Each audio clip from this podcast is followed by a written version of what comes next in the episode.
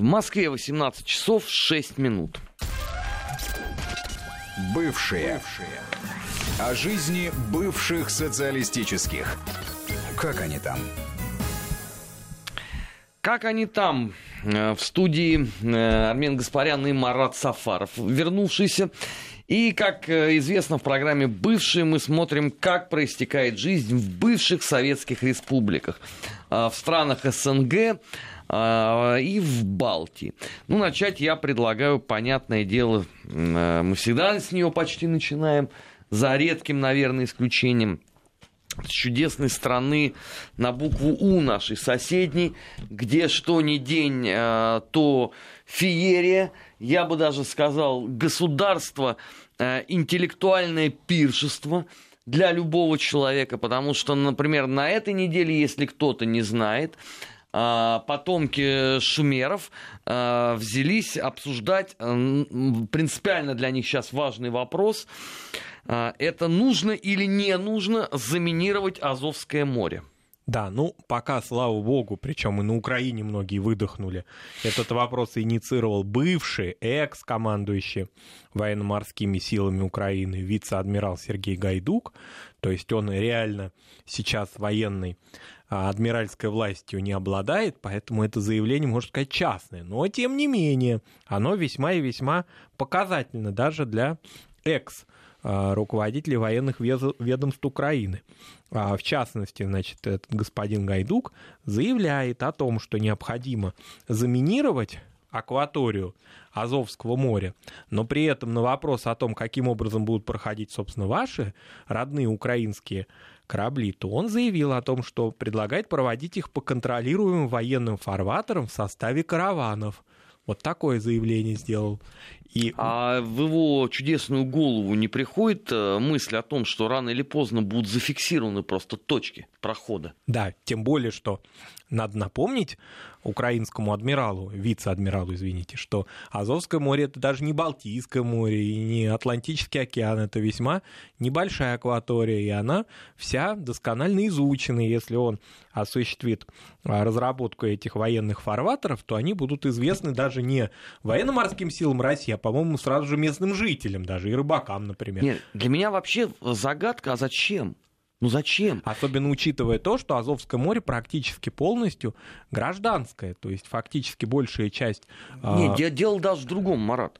Значит, э, на этой неделе, в понедельник, ровно там за два дня до заявления о том, что мы сейчас начнем э, минировать Азовское море, э, выступил очередной золотопогонный деятель из украинского генерального штаба и сказал, что если у нас в принципе есть точка, за которую мы все спокойны, это Мариуполь с его портом, потому что морпехи сумеют отразить любую внешнюю угрозу.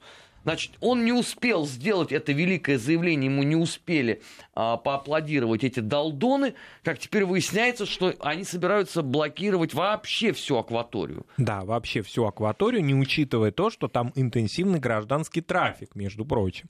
Так что вот так. Но здесь надо вспомнить о том, что азовская тема, она периодически всплывала в полном и переносном смысле еще и в бытность э, предыдущих президентов Украины. Это было с начала 2000-х годов тема Азова всячески ставилась, значит, украинскими властями. Ну а в этом году она активизировалась, обострилась вокруг нашего российского судна «Норд», которое приписано к Крыму и на основании чего украинские власти во-первых, это судно задержали, но заявили его экипажу, что экипаж свободен, может отправляться к себе на родину. То есть не считая территор... капитана. Не считая капитана, да. К себе на родину, то есть на территорию Украины, тогда как это судно российское и ее команда, команда этого судна российские граждане. Но, тем не менее, это никого не волнует. И с этого периода тема Азова вдруг внезапно обострилась. А, и она теперь прямо серьезно на повестке дня. Украинских СМИ, например. Ну, вообще, конечно, а, повестка дня а, украинских СМИ – это отдельная такая многочасовая опера, потому что как человек, который а, по работе вынужден это ежедневно читать, я должен сказать, что это, конечно, вообще за гранью добра и зла. Потому что то, о чем пишут украинские СМИ, в принципе, вот э, в нормальную, цивилизованную, там, среднестатистическую человеческую голову вообще не укладывается. Просто э, по определению. Вот, например, э, на этой неделе э, у них большое событие было. Они, я вот сейчас процитирую. Это, бога ради, вы не подумайте, что это Гаспарян сошел с ума. Это я вот э, с удовольствием цитирую вчерашние э, э, украинские средства массовой информации. Значит, вчера вечером э, сообщили радостно о том, что в Киеве прошли памятные мероприятия в честь годовщины убийства Павла Шеремета. Угу. То есть для них это праздник. Нет, может быть, конечно, мы еще не знаем. Может Нет. быть, конечно, они уже доказали, наверное, что просто Шеремет это тоже а, агент ФСБ. Но вообще, вот это вот формулировка. Ну, а это... параллельно есть история с Кириллом Вышинским. Да, это Херсонский суд, тоже самый такой справедливый в мире. Ну, самый мой гуманный. теперь самый любимый. Да, он, значит, вынес решение о наложении ареста на квартиру, гараж и автомобили нашего коллеги, главного редактора РИА Новости Украины Кирилла Вышинского. И надо сказать, что суд а, не принимает а, на основании, а, за основание заявление многократно Кирилла Вышинского об отказе от украинского гражданства. Это не волнует, там, и, вообще по определению И, просто. кстати, возвращаясь к украинским СМИ, там эта тема вообще не освещается. Вот эта вторая часть, что а, гражданин Украины на законных основаниях высказывает э, такое, значит, э, побуждение, да, выйти из гражданства Украины. Об этом не говорится. То есть вся речь идет о том, что существует, э, значит, правосудие осуществляется по отношению к гражданину Украины. А если он не хочет быть гражданином Украины, вот каким образом? Нет, тут э, если бы он просто не хотел бы, то и ладно, там 162 э, тысячи э, украинцев за последние э, год и пять месяцев отказались от гражданства украинского и приняли российское гражданство. Да, но они не публичные люди. Да, это не журналисты. Да. Это не общественные деятели, как Кирилл Вышинский. Поэтому к нему применяется совершенно другая схема. Кстати, схема более характерная все-таки – для тоталитарного государства, а вовсе не для демократического общества. Да, которое всячески удерживает своего, во-первых, гражданина. Это мы не берем только вопросы, связанные со свободой слова на Украине, с тем, что судится журналист. Это понятно, это, по-моему, очевидно.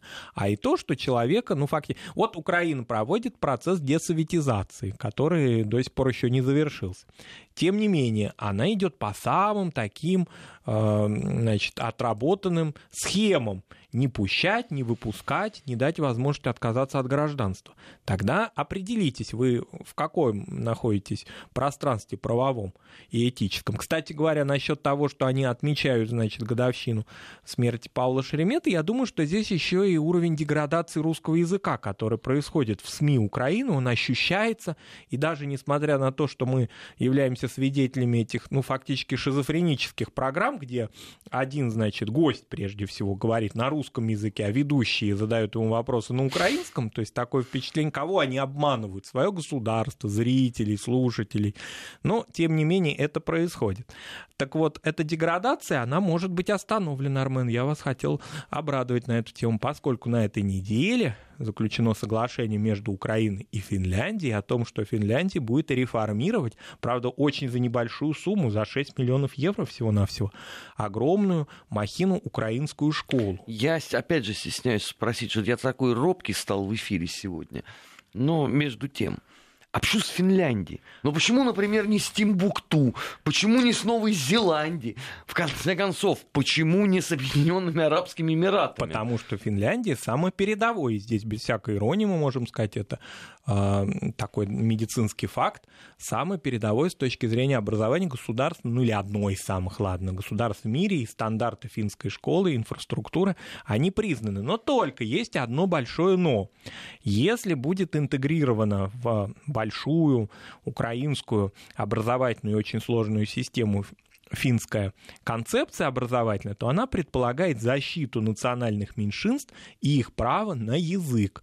И всем хорошо известно, кто бывал в Скандинавии или кто знает реалии финской образовательной и национальной политики, что права шведского меньшинства, составляющего минимальное количество населения, жестко, строго соблюдается. Никому в голову не придет, например, в Восточной Финляндии, где шведов, ну, отродясь нет. Кому-то, вот, допустим, в муниципалитете не придет в голову идея, а зачем нам шведский язык изучать, тратить бюджетные деньги, у нас здесь шведов нет, у нас здесь живут финны одни. Никому не придет в голову. И вот этот опыт защиты национальных меньшинств и образования пытаться будут интегрировать в то государство, в котором вопрос о праве на язык родной вообще за скобками оставлен не только по отношению к миллионам русскоязычного населения, в том числе этническим украинцам, чьим родным языком является русский. Мы все время говорим о русских, не мы вообще вот с вами, да, а вообще говорят права русских, права русских, права русскоязычных украинцев тоже в значительной мере да, ущемляются, ну и права венгров и других народов, которые права на свой язык не имеют. Как вот это соотнесется благородная гуманистическая финская стерильная, значит, скандинавская экосистема и, соответственно, украинские реалии, это большой вопрос. Правда, и очень странно, что за такой бюджет небольшой, как 6 миллионов. Ну, вообще надо сказать, что выбор, конечно, партнеров на Украине всегда был поставлен э, так, чтобы ну, мягко говоря, удивлять экспертное сообщество. Ладно, это, в общем, дело Но правоохранительную систему реформировали граждане Грузии, образовательную будут реформировать граждане Финляндии. Ну, экономику реформировали, если мне память не изменяет, граждане Соединенных Штатов. Да. И, и Латвии с Литвой, которых уже тоже след всех простыл. Да. Все эта публика а, уже куда-то стремительно исчезла. Ну ладно, о Прибалтах мы еще поговорим там во второй, третьей э, части нашей программы. Марат, вот, э, когда речь заходит э, о том, что вот у них там декоммунизация, которая никак не может завершиться, она и не завершится. Но с чего она может завершиться, если у них есть а, нерешенные два вопроса, каждый из которых не позволяет а, познать а, радость перемоги. Я имею в виду Донбасс и Крым. Без этого никакая декоммунизация не может быть даже в теории осуществлена, потому что если у тебя а, под боком, так сказать, целиком и полностью не та атмосфера, о каком счастье ты можешь говорить. Да, только одним ленинопадом этим, да, декоммунизация не завершается, конечно, потому что пошли на новый этап, это чистка учебников, это все известно.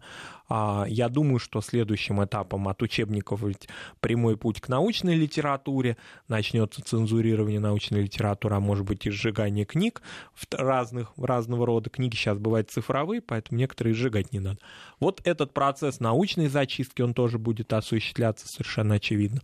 А, так что декоммунизация будет дальше продолжаться. Надо сказать, что значительная часть украинского истеблишмента, в том числе и очень крупные а, медийные фигуры, они начали в последнее время роптать насчет декоммунизации, поскольку понятно, что все они воспитаны, во-первых, в советских реалиях и в реалиях советской Украины, многие выходцы из восточноукраинских городов или из Киева – тогда еще не, не э, прошедшего декоммунизацию, им, конечно, претит вот эта вся западная украинская идеология, которая активно насаждается теперь от Закарпатья до Днепра фактически, поэтому, который тоже декоммунизировали, напомним, да, нашим а, радиослушателям, которые, может быть, на Украине давно не бывали или за географией Украины не следят, Днепропетровск Екатеринославом не стал, потому что, ну, не мог он таковым стать. Ему придумали просто такое отсеченное название Днепр. Это было народное, кстати, название Днепропетровска. Вот такое вот уличное название взяли качестве имени огромного города украинского. Соответственно, и туда пришла декоммунизация, но вся она идет, ведь для нее не создано, кстати говоря, какого-то общего стандарта. Фактически декоммунизация означает представление западноукраинских историков-публицистов националистического толка об истории Украины 20 или даже конца 19 веков. Вот это представление. Это не концепция э, такого некого компромисса или консенсуса, к которому пришло все украинское общество. Это исключительно вот такой вот западенское представление, которое было в диссидентских кругах украинских, которое было на украинской редакции радио и есть на украинской редакции радио «Свобода», вот в таких вот форматах фактически эта декоммунизация происходит.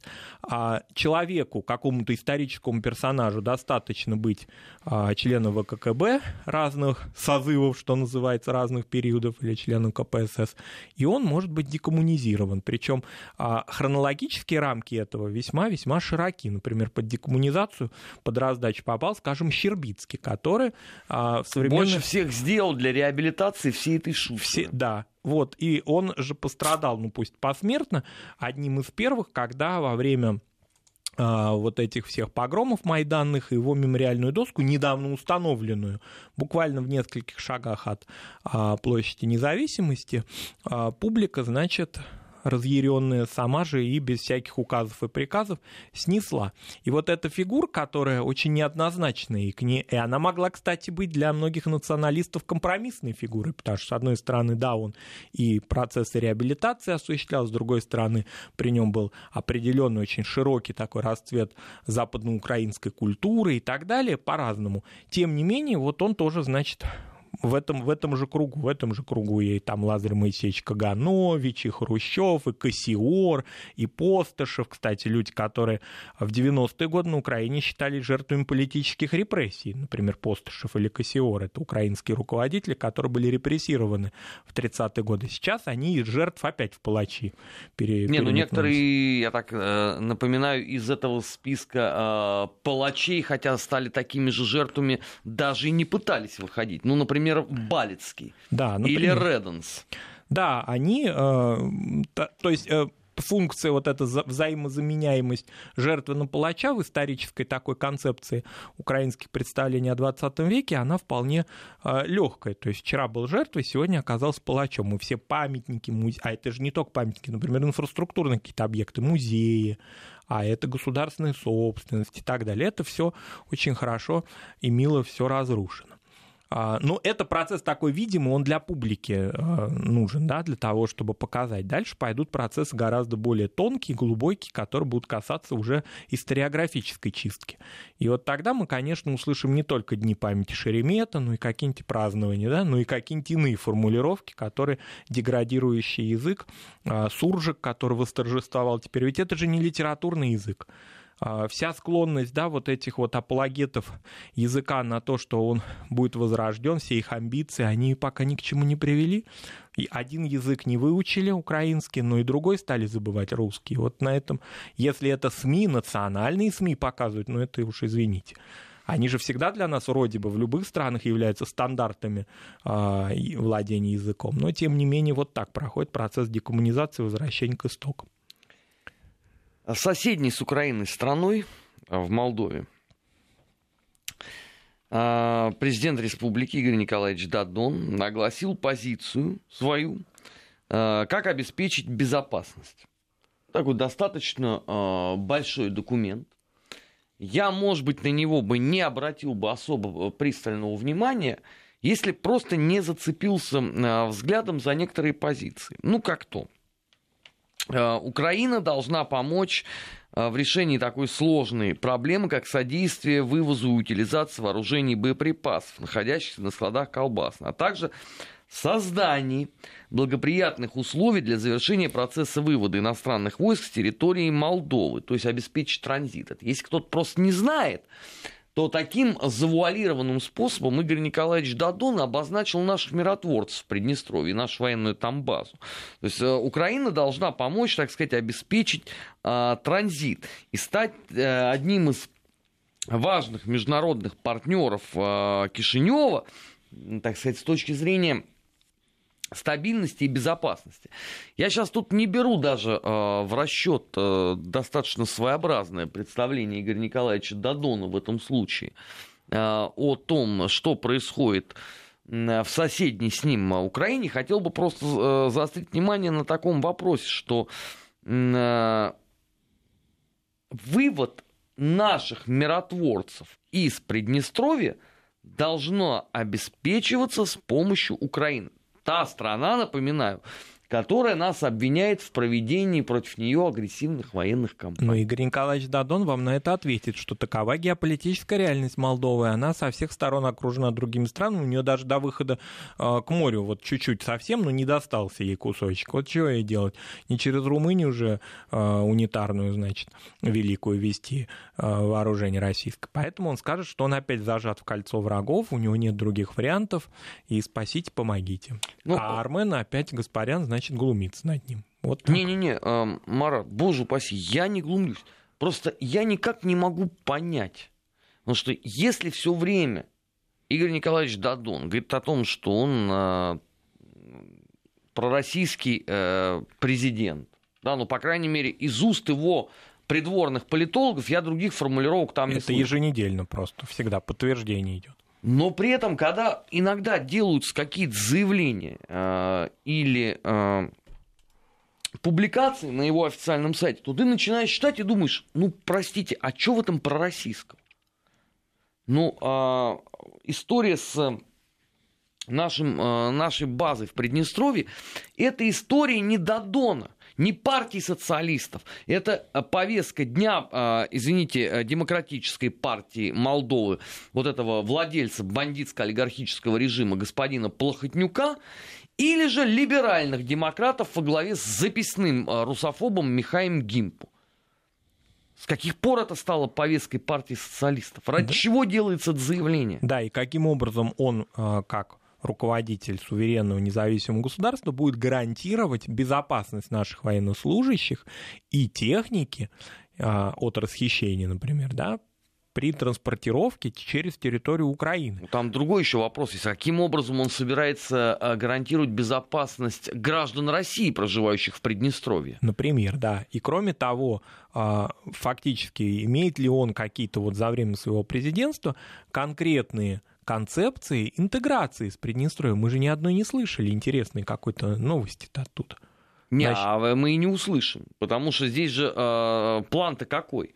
Э, главное, чтобы э, Россия вывела миротворцев. После этого там силами полицейской операции, которые, кстати, у них там не так давно учения проводились, где реконструировалась прямо вот столица Приднестровья, такой, знаешь, съемочный павильон при Мосфильме.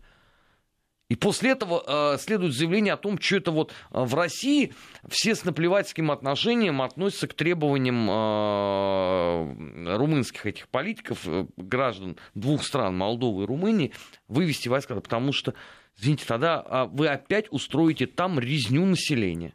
Вы ничего другого делать не будете. И все это прекрасно понимают. Да, вот кроме... зачем Дадон влезает в эту повестку? И кроме того, он же не вечный, он же демократически избранный президент, его полномочия когда-то. Значит, какой бы он, он ни вообще был... президент с ограниченным полномочиями. Его в любой момент могут взять и отстранить. Да, и тогда что будут делать российские граждане без Дадона? А это уже там вопрос другой. Но это, наверное, опять же, да, потом же может выясниться, что сам Дадон к этому чудесному документу позиция президента Молдовы не имеет никакого отношения, а там эти вот бойцы э, политологии, которые пасутся вокруг партии социалистов, сработали. Ну, а он там, там неоднократно же он делал заявление, что вы меня неправильно поняли. Ну, это понятно. Это карма у нас такая. Неправильно понимать Дадона. Сейчас в эфире Вести ФМ а, новости сразу после этого с Маратом продолжим программу «Бывшие». Не переключайтесь. Бывшие. Бывшие. О жизни бывших социалистических. Как они там? 18 часов 33 минуты. Продолжаем мы с Маратом Сафаровым выяснять, как они там. И предлагаю обратить э, свой взор на Эстонию. На этой неделе, конечно, самая популярная шутка в российских социальных сетях была, что сборная Эстонии по футболу приехала на чемпионат мира. А, я понимаю, что это, конечно, с изрядным... Добралась. Да, с изрядным цинизмом было произнесено, но между тем, да, из песни а, слов не выкинешь. Важно же здесь, что на этой неделе последовало, я считаю, судьбоносное заявление, одно из великих которая, вне всякого сомнения, будет вписана не только в многовековую историю Эстонии с тремя, как минимум, восклицательными знаками, но я подозреваю даже, что занесут э, эту новость на скрижали вековечные. Я имею в виду, Эстония готова строить стену против нас с вами. Да, причем стена будет высотой 2,5 метра, на протяжении 90 километров она будет простираться. Великая эстонская стена. Великая эстонская стена, защищающая, значит, от нас граждан Эстонии. Но эстонцы, эстонские руководители подчеркивают, что это не эстонская какая-то прихоть вот так отделиться, А это форпост, это защита восточных рубежей Европейского Союза. И на нее нужны деньги, потому что Эстония маленькое государство, а стена большая.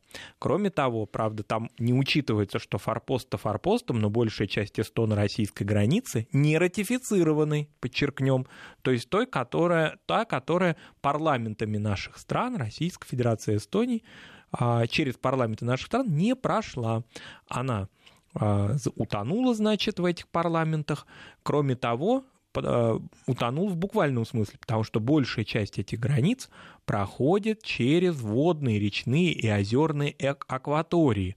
То есть стена-то, собственно, какое ее значение, если она пройдет там на 90 километров, а общая протяженность российско-эстонской границы около 300. А остальная часть не будет под замком, поэтому Евросоюз деньги выделит, а что он получит на выходе? Кроме того, значит, если разъяснить да, историю, почему так долго а, на протяжении уже 25 лет не заключено соглашение о государственной границе, во многом это связано с тем, что после предварительных договоренностей эстонский парламент всячески политизирует свой вариант, значит, а, договора. То есть вариант должен быть унифицированный, а он различается, поскольку значительная часть эстонских парламентариев пытаются склониться к а, договору еще Тартускому 1920, да, если я не ошибаюсь, года, да. а не договоренностям с Российской Федерацией признать границу РСФСР и Эстонская ССР начало ну, на распад Советского Союза, да, вот по такому принципу обусловлен должен быть договор. Поэтому Государственную Думу Российской Федерации, понятное дело, этот договор не поступает, поскольку нам совершенно непонятно, что наши партнеры в него вкладывают.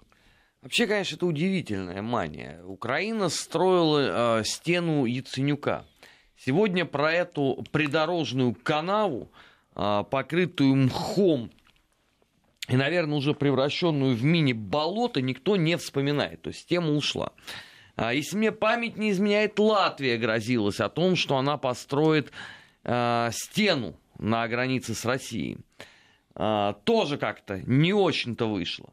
Теперь вот э, дошли до Эстонии. Ну ладно, там это прибалтийская вечная э, заторможенность и желание соответствовать позавчерашним э, политическим трендам – это вольному воле. Но они затормо... затормозились очень основательно, поскольку первые такие симптомы постройки стены несколько лет назад уже были высказаны, и даже была объявлена дата 2018 год, год столетия эстонской независимости. Дата была торжественно отмечена, был парад даже в этом государстве. Парад принимала милая такая президент Керсти Кальюлайт, которая многие наши а, так называемые аналитики в России вдруг на основании того, что она там по-русски где-то заговорила, полюбили вдруг наивно несколько лет назад. Когда а они слышали вообще, что она говорит? Нет. Это они, удивительная женщина. Да, они посчитали, что вот теперь будет, будет, значит, наш человек, в общем, в Таллине. То есть нашли своего, Нашли своего, да. Но потом был такой, значит, громоподобный из ее дворца королевского, ныне президентского, значит, какие-то заявления уже антироссийского характера, все поняли, что все остается как по-прежнему, все как надо. И поэтому разочарование некоторое наступило в этом президенте. Значит, госпожа президент приняла парад, стены не было, и поэтому стену, стену решили строить теперь, и есть даже даты, что может быть к 2020, а может к 2022 году ее построят. Вообще, конечно... Она будет цифровая, Армен, я забыл сказать. А, тут два события параллельных э, произошло, и я вот их в одно хочу объединить. Значит, э, в белорусском городе Кобрин э, оппозиционные активисты разместили на стенах военно-исторического музея имени Александра Суворова плакат, в котором обозвали его палачом и изобразили в виде вампира. Палачом белорусского народа? Ну, разумеется. А, параллельно в Казахстане а, стали активнейшим образом а, в соцсетях тиражировать плакаты, что Казахстан был, вот я был крайне потрясен вообще вот такими смелыми историческими изысканиями, что Казахстан был могильщиком Российской империи, потому что она рухнула после восстания 1916 года – что Казахстан был могильщиком Советского Союза, потому что он рухнул после беспорядков э, в Алмате, по-моему, в 86 году. Жил Таксан, да. А, и сейчас а, Казахстан готовится к тому, чтобы сделать очередные беспорядки и расколоть а, Евразес. Я так понимаю, что если раньше обострения случались э, весной и осенью, и можно было всегда там сбегать на укольчик к доктору, то теперь это понятие уже такое круглогодичное. Внесезонное То есть кастрюлизм это стал таким интернациональным явлением. Да, и он передается через социальные сети. Это такая инфекционная болезнь, которая пролетарии всех стран соединяетесь в этом смысле. Ну, это все заявления такие маргинальные, уличные, там много чего можно на заборе, значит, начертить и в Астане разные вспомнить. Кстати говоря, это не очень безобидная тема. Мы в одном из эфиров прошлогодних да, обсуждали тему 1916 года года, и, например, в Кыргызстане, как она очень была поднята. Мы вот как раз в свете с Киргизии-то это и ну, обсуждали. Знамена, да. А, но, тем не менее, как-то улеглось за последние два года, и, в общем, ситуация немножко вот уже вышла только на уровень каких-то а, психов и маргиналов. Тем не менее, возвращаясь к Эстонии, там же ведь не только, значит, цифровую-железобетонную или какую-то другую там. Кстати говоря, по технологиям таким вот конкретным еще не определились, сказали, что цифровая, потому что Эстония себя позиционирует в Европейском Союзе как, значит, постиндустриальная индустриальное государство, поэтому стена должна быть с кнопочками. А помимо этого, еще есть заявление из Эстонии они принадлежат тоже одной милой даме. Она немножко постарше вот этой юного президента, но тем не менее тоже, значит, обаятельная. Зам главы комиссии парламента по иностранным делам Кейт Пентус Розиманус. Она известна некоторым нашим следящим за эстонской внешнеполитической повесткой дня радиослушателям в качестве бывшего министра иностранных дел Эстонии, но она была вынуждена в результате одного неприятного финансового скандала уйти в отставку и перешла в парламент. Коррупция сломала карьеру. Не, не сломал, все нормально. Значит, не, ну как, демократи... одно, дело, одно дело в министерстве сидеть, другое дело в каком-то парламенте. Но она из парламента слетала, значит, в Соединенные Штаты, где встретилась с американскими сенаторами, приведены их имена. Ага. Ну да, тогда по... все в порядке. В порядке. Я может, успокоился. Она, может, она обратно вернется в МИД после этой встречи. Значит, а, сенаторы ее надоумили на такую интересную затею. Значит, необходимо комиссии по иностранным делам эстонского парламента составить рапорт. Ну, уж не буквально они ее так научили, что делайте, значит, что мы приказали, но она все поняла хорошо и считала, значит, по этим методическим пособиям, что надо составить рапорт об атаках на демократические выборы в западных странах. Это поручено Эстонии осуществить. То есть она должна составить Эстонии как государство, ее парламентская комиссия, универсальный такой документ, который, во-первых, осуществит обзор атак на демократические выборы. Ну, нетрудно догадаться, со стороны какого государства, да? И что нужно теперь делать для того, чтобы осуществить профилактику и а, надежный отпор врагу.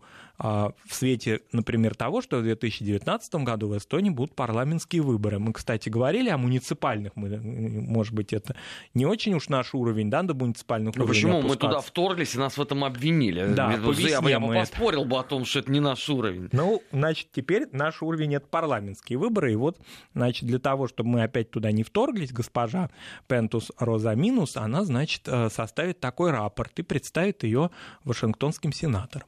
Не будем а, мешать составлению этого важного документа.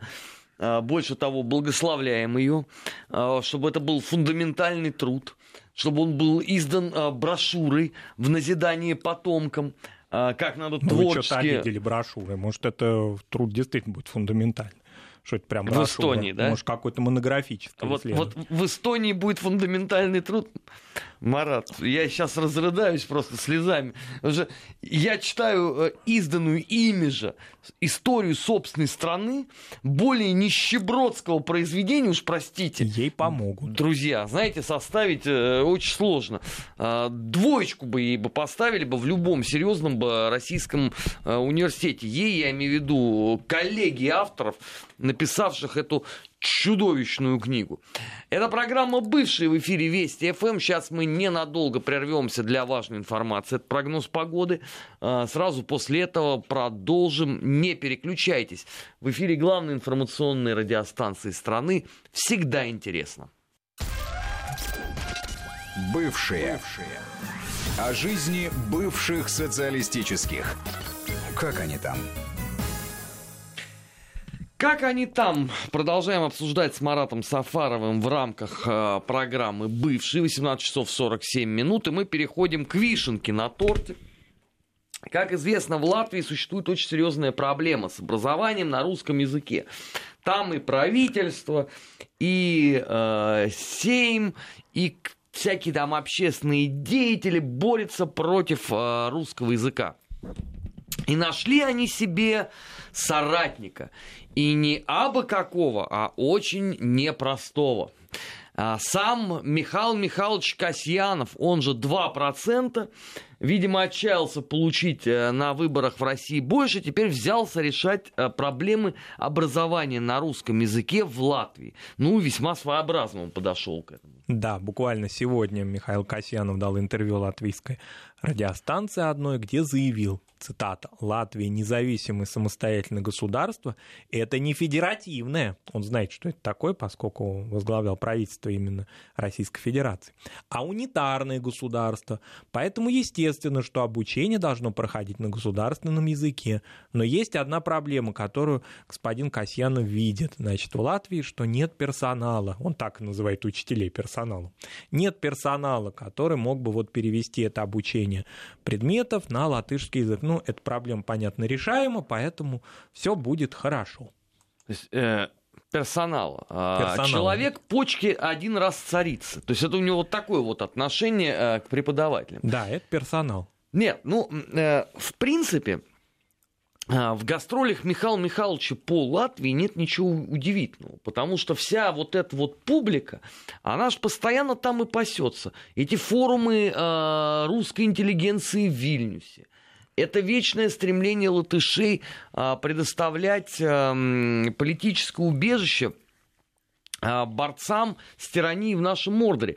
Причем я вот могу честно сказать, я когда вот читаю вот эти сводки, что вот такому там человеку а, предоставлено политическое убежище, я все время задаю вопрос, а кто это? Ну кто? Вот я человек, который на протяжении 19 с половиной лет ежедневно находится в информационном потоке. Марат, я этих людей не знаю, никогда в жизни эти фамилии не слышал. Оказывается, какой-нибудь там условно оппозиционер э, из пригорода Санкт-Петербурга, которым вот а, грозит чудовищная опасность в нашем Мордоре. Да, ну, значит, эти люди, которые убежали в Латвию, это одно дело, а Михаил Михайлович Касьянов, он респектабельный политик, он не просит никакого убежища, он в гостях, пока, пока, да, он в гостях находится, поэтому он рассуждает как, значит, знаток федеративной и унитарной политических систем, только он не учитывает одно, что 40% населения этого унитарного государства русскоязычные права на язык у них, прав на язык у них нет. Теперь по новому закону 40% населения, почти 50%, а, не людей. имеют права вообще ни на не что. Они не могут права. голосовать, они не могут получать образование э, на своем языке. Периодически возникают хулиганские ситуации в медицинских учреждениях. Да, понятно, что это не государственная, может быть, позиция, но люди это считывают это Нет, извините, э, э, это, это позиция государственная, она поощряется постоянно. На этой неделе, опять же, заговорили о том, что надо создать специальный фонд, который будет заниматься доносами на ватников соседей. Да, про медицинские закончу. Это хулиганские ситуации, когда медицинские работники, например, врачи, в том числе педиатры даже, они начинают устраивать какие-то скандалы, если дети или их родители обращаются к ним на русском языке. Потом медицинские службы, социальные службы, значит, это дело как бы опровергают, заувалируют, говорят, что это позиция какого-то ужасного человека, мы этого не придерживаемся. Но если отовсюду, из каждого утюга заявляется о том, что русский язык не является государственным, никаких прав у русского языка нет, он никаким образом не защищен, то, понятно, националист всех мастей в белых халатах и без халатов и всякие разные на улице считывают это как руководство к действию. А теперь, значит, и такой респектабельный э, товарищ вальяжно, значит, им заявил, что делайте, что хотите. Нет, ну он э, респектабельный для заторможенной латышской политики, потому что говорить о респектабельности Михаила Михайловича с точки зрения российской политики, а он все-таки является лидером очень своеобразной партии, вот, где, конечно, а, кожа, мед, сметана, гвозди, все в один сапог. Вот что вот они когда-то в жизни слышали, все это вот в единую такую повестку они пытаются а, запихнуть. Но для латышей, может быть, действительно он является неким отцом мысли, отцом, вернее, демократии, гигантом мысли. Но таких э, и в Латвии, в общем, вполне достаточно. Да, именно э, вот этот гигант мысли, поскольку в титрах, в сообщениях о том, о его заявлении, всячески указывают, что он бывший премьер-министр России. Там не указывалось название его замечательной партии или его нынешний ну, а статус. Зачем? Это никому не нужно, потому что это никто не поймет, где эта партия, где этот дом и так далее. А главное, что когда-то он возглавлял правительство целой Российской Федерации. То есть он и этнически русский. Вот теперь он заявляет о том, что а, все нормально с языковой проблемой. Персонала немножко не хватает. Но... Не, ну таких э, своеобразных людей у нас очень много. Это не обязательно э, Михаил Михайлович Касьянов. Кстати, у него там а, в партии же, опять же, а, каждой твари по паре. Там был небезызвестный Пюрер Мальцев, который теперь скрывает свой правильный череп где-то в Европе. Там же был э, экс-профессор ГИМО Андрей Борисович Зубов, у которого фюрер – это ангел русской истории. Там друг другу полное рукопожатие. Но они, в принципе, тоже вполне э, способны дать какие-то комментарии по языковой проблеме в Латвии, поскольку они, я думаю, примерно такой же позиции придерживаются, как и руководители Абсолютно партии. точно. И, кроме у, того, у, и у, у них симпатии именно в, в ту степень. И а, общественность латышская, вот такая националистическая, их вполне на русском языке поймет, что они там заявят. Ведь латышская общественность такая очень хорошо вдруг понимает русский язык, когда говорится на нем э, заведомо комплементарные им вещи. А почему поним... она должна плохо э, понимать? Она вполне себе образована с этой точки зрения. И язык а, оккупанты, как они называют, они, кстати, достаточно сносно знают. Хуже, конечно, многие националисты говорят на русском, чем на английском. Ну, тут уже, что называется, а, кто им будет а, судить. Такая вот у нас выдалась неделя в бывших наших союзных республиках, хотя мы относимся ко всем с огромной симпатией и любовью, хотим, чтобы все там было хорошо. Другой вопрос, конечно, политическая повестка к огромному сожалению, это во многом а, не предусматривает. Я благодарю Марата Сафарова, который был сегодня да, в эфире.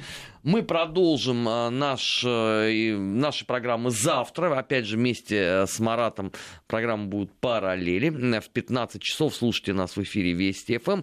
И вообще не переключайтесь на этой радиостанции, всегда интересно. Все, я Армин Гаспарян прощаюсь с вами до завтра. Всего доброго и удачи.